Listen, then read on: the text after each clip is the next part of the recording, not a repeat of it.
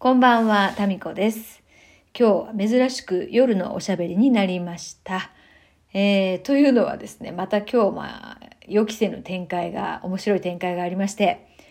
え今日はですね、夜7時半からですね、JK 塾オンラインでですね、大人の文化祭っていうのを今開催しておりまして、みんながですね、それぞれ自分が好きな企画を立ち上げて、それを主催するっていうのをやってるんですよ。で、その中の一人でですね、大分にお住まいのゆきこさん。前もこのラジオトークにね、出てくれた方なんですよね。で、JK 塾に入って、いろんな直感に従ってこう動いてみるっていう、その展開を楽しんでいたら、思いもよらない展開になってですね、どんどんこう面白く人生が展開していってるっていう方なんですよ。で、この方が、そうやってこうワクワクですね、日々過ごしている様子が、まあもともと素敵な方なんですけど、さらにこう、なんか魅力が増したんですよね。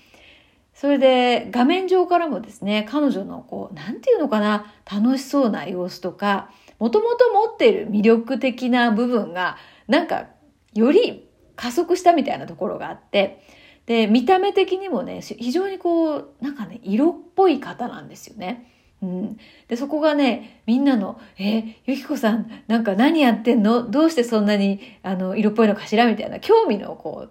対象だったわけですよ。でそんな中でゆきこさんが実はですねこんなものを使ってるんですって紹介してくれたものがあってそれがですね、うん、口紅サイズの大きさのこれホルモンバランスを整えるオイルなんですけど、まあ、JK 塾の中では通称美薬っていう言ってましてね、これ、モテ、これをつけるとモテるっていうね、まあそういう体験をしてくださったんですよ。うん。で、そう欲しいじゃないですか。でね、みんなで買おうぜって言って、で、その、売っているところも教えてくれてですね、インターネットでみんなね、買ったらわーっと注文が殺到してですね、もう即ソールドアウトになったっていうね。JK 塾のみんな好奇心がすごいですから、そんなの使ってみるって言って、えー、で、まあ、えー、ソールドアウトにすぐなっちゃったんだけども、また入ってきて、で、みんなそれね、あの、興味がある人は使って、私もここにあるんですけど、使ってるんですよ。そしたら、あの、今までね、生理が来なかった、止まっちゃってたのが来るようになりましたとか、何かね、あの、モテるようになりましたとかね、それこそね、いろんなこう体験談がまたグループ内でシェアされて、で、この美薬は一体何なんだということで、で、この、まあ、美薬を取り、美薬っていうのは JK 塾での通称なんだけど、これを取り扱っているじゃあオーナーの話を聞く場を設けようってことで、ゆきこさんがね、段取ってくださったんですよ。で、今日そのオーナーさんの話があるということですっごい楽しみで。で、その、大分のですね、えー、よもぎ屋さんっていうね、検索したら出てくるんですけども、大分、臼杵市、臼杵よもぎ屋って検索したら出てくるんですけどね。で、まあ、いろんなですね、面白い、興味が湧く、バストがこうアップするとかですね、そういう、えー、何それっていう、そういうものをね、あの、扱っているロシアの会社っていう話をまあ今日聞いたんですけど、で、そういう話を、まあ楽しみすぎてですね、私はあの、事務所、家からすぐ近くの事務所で今日このね、話をこう参加しようと思って、事務所にですね、30分以上も前に到着したんですね。で、ちょっと暇を持て余してですね、久しぶりになんかインスタライブでもしようかなと思って、インスタでちょっとだけお話ししようと思って、久しぶりにライブを始めたんですね。で、その様子はあのアーカイブで残ってますので、ぜひインスタの方見てみてください。で、そうこうしてるうちにですね、あの、もう開始の時間になったんですよ。で、ふとですね、あ、これ、パソコンでその、今日のシークレットイベントをですね、 Zoom、パソコンで Zoom を立ち上げて、 Zoom でお話を聞く予定になってて、インスタライブはこのスマホでやってますから、で、スマホでこの Zoom のね、ライブをそのまま同時に配信することとかって、今日のゲストの方が OK だったら、それいいんじゃない？っていうことで思いついてですね、えっ、ー、と、聞いてもらったら、全然いいですよってことで、で、同時にやったんですよ。まあ、本来だったら JK 塾の中だけでのシークレットなイベントだったんですけど、あの、インスタをたまたまご覧いただいた方にも同時で配信したんですね。で、どんな話が出るのかっていうのは、あの、この JK 塾のメンバーのそのゆきこさんにお任せしてるし、ゆきこさんもその、そのね、よもぎ屋のオーナーの女性の方なんですけど、えー、蜷川さんっていうね、方にお任せして、とにかく楽しいオーナーなんでってことで、もう、あの、どんな話が出るか、二人ともあんまり知らなかったんですね。そんでそのまま インスタで、えー、ライブされてたらもう飛び出した用語がですね、本当に大人の夜の、えー、ライフスタイルの話でですね、あの、とっても、それは大事な話でですね、興味深い話で、いきなりそういう話がですね、飛び出しまして、インスタの方もね、大いに盛り上がりましてですね。で、え全、全部は、あの、この、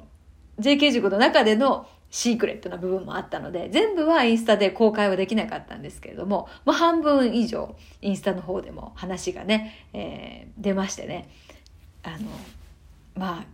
興味は尽きないところでございましたね。でやっぱりその性の話とか、まあ、セックスの話って、あんまりそのする場がないじゃないですか。タブー視されてますよね。でもそういう話を、すごく大事なことなんでね、えー、それを話も出ましたね。えー、では何よりね、まあ、そのオーナーの蜷川さんの話もすっごい面白かったし、展開？この展開が何よりもね、また面白いなと思ったんですよ。まあ、ゆきこさんが JK 塾になんで入ってくれたんだっけ？まあ、はい。えっと、一期は、え、どうだったっけ？そう、そうそう、そうだった。そもそもゆきこさんは JK 塾であんまりリアルタイムで参加できなくて、できない予定でも入ったのかな？入ろうと思って、直感に従って入ってくれたんだっけな？それで、なんかきっかけで投、あんまりその積極的に投稿してなかったんですけど、何かのきっかけで投稿したら、で、それがすっごく、あの、みんなの興味を引いたし、あの、注目を集めたんですよ、なんか。そそこから、えー、どんどんですね、ね、投稿の、まあ、タイミングが、ゆきこさん的にね、あったんでしょう。それで、えー、もう JK 塾の中でゆきこさん知らない人はいないっていう、そういう今感じになってるんですよ。で、本当にね、変わったんですよね。うん、みんながね。で、ゆきこさんも展開もすごかったんですよ。とかいうのをリアルタイムでこう、みんな、みんな見てるんですよね。で、そんなゆきこさんが使っている美薬だからこそみんな興味があったわけで、で、そこからの、まあじゃあオーナーをゲストに呼んでお話聞いてみましょうっていうゆきこさんのこのひらめきですよね。で、それに乗っかってくださった蜷川さん、あの、臼杵市、大分臼杵市の、あの、よもぎ屋っていうよもぎ虫のサロンのオーナーです。何回も言いますけど、そう。それで、えー、での今日のお話で、で、このお話でですね、もう非常に刺激を受けたうちの私の一人なんですけど、多分みんなもそうですね。で、で、私たち早速ですね、これ大分と福岡って、まあ隣なんでね、薄木ってね、車で行ったらちょっとね、ちょっとあるんですよ。2時間、まあうちからだと2時間半ぐらいかな。行くでしょと思って、早速私は予約をしました。で、なかなか予約が取れないよもぎ虫サロンらしいんですけども、あの、予約取れましたんで、日帰りで行ってこようかなと思っております。で、またそこからまた何か展開があるんでしょう、きっとね。うん、というように、直感に従ってね、動いていくと、もう自分のね、頭では考えられないようなね、面白い展開になっていくなっていうことを言いたかったんですよ、今日は。そう。そこなんです。えー、だからどこを一つね、欠けても今日のお話を聞くっていうね、展開にはつながらなかったですし、で、今日またね、インスタライブたまたまね、聞いちゃった方とかは、もう3期ね、JK 塾に入るっていう、これはもうご縁の方ですよ、きっと。なんかね、不思議だね。で、JK 塾のその1期2期ね、皆さんおっしゃるのは、最後にアンケートでね、また詳しくこう、聞きますけど、2期の皆さんに関しては。なんか、直感に従ってね、入った自分を褒めたいっていう。そこのコメントが多いんですよ。で、これはね、だから JK 塾に入ったら必ずこうなりますとか、私もね、言えないんですよね。どうなるかわかんないから だから、この予期せぬ展開を楽しむっていうところが、一番の多分ね、JK 塾の魅力なんじゃないかなって、今日の話の展開をね、えー、また味わいながらそう思いましたね。なんかなんか面白い展開になるっていうことですよ。ここですね。でもこういうふうに、こんな場ってあるのかな？うん。なんかわかんないけど、面白くなるでしょうっていう。結果としてはそこなんですよね。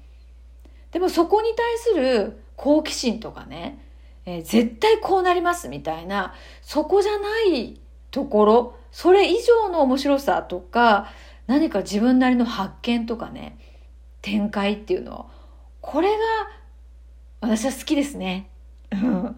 ですからまあ、ちょっとね、また、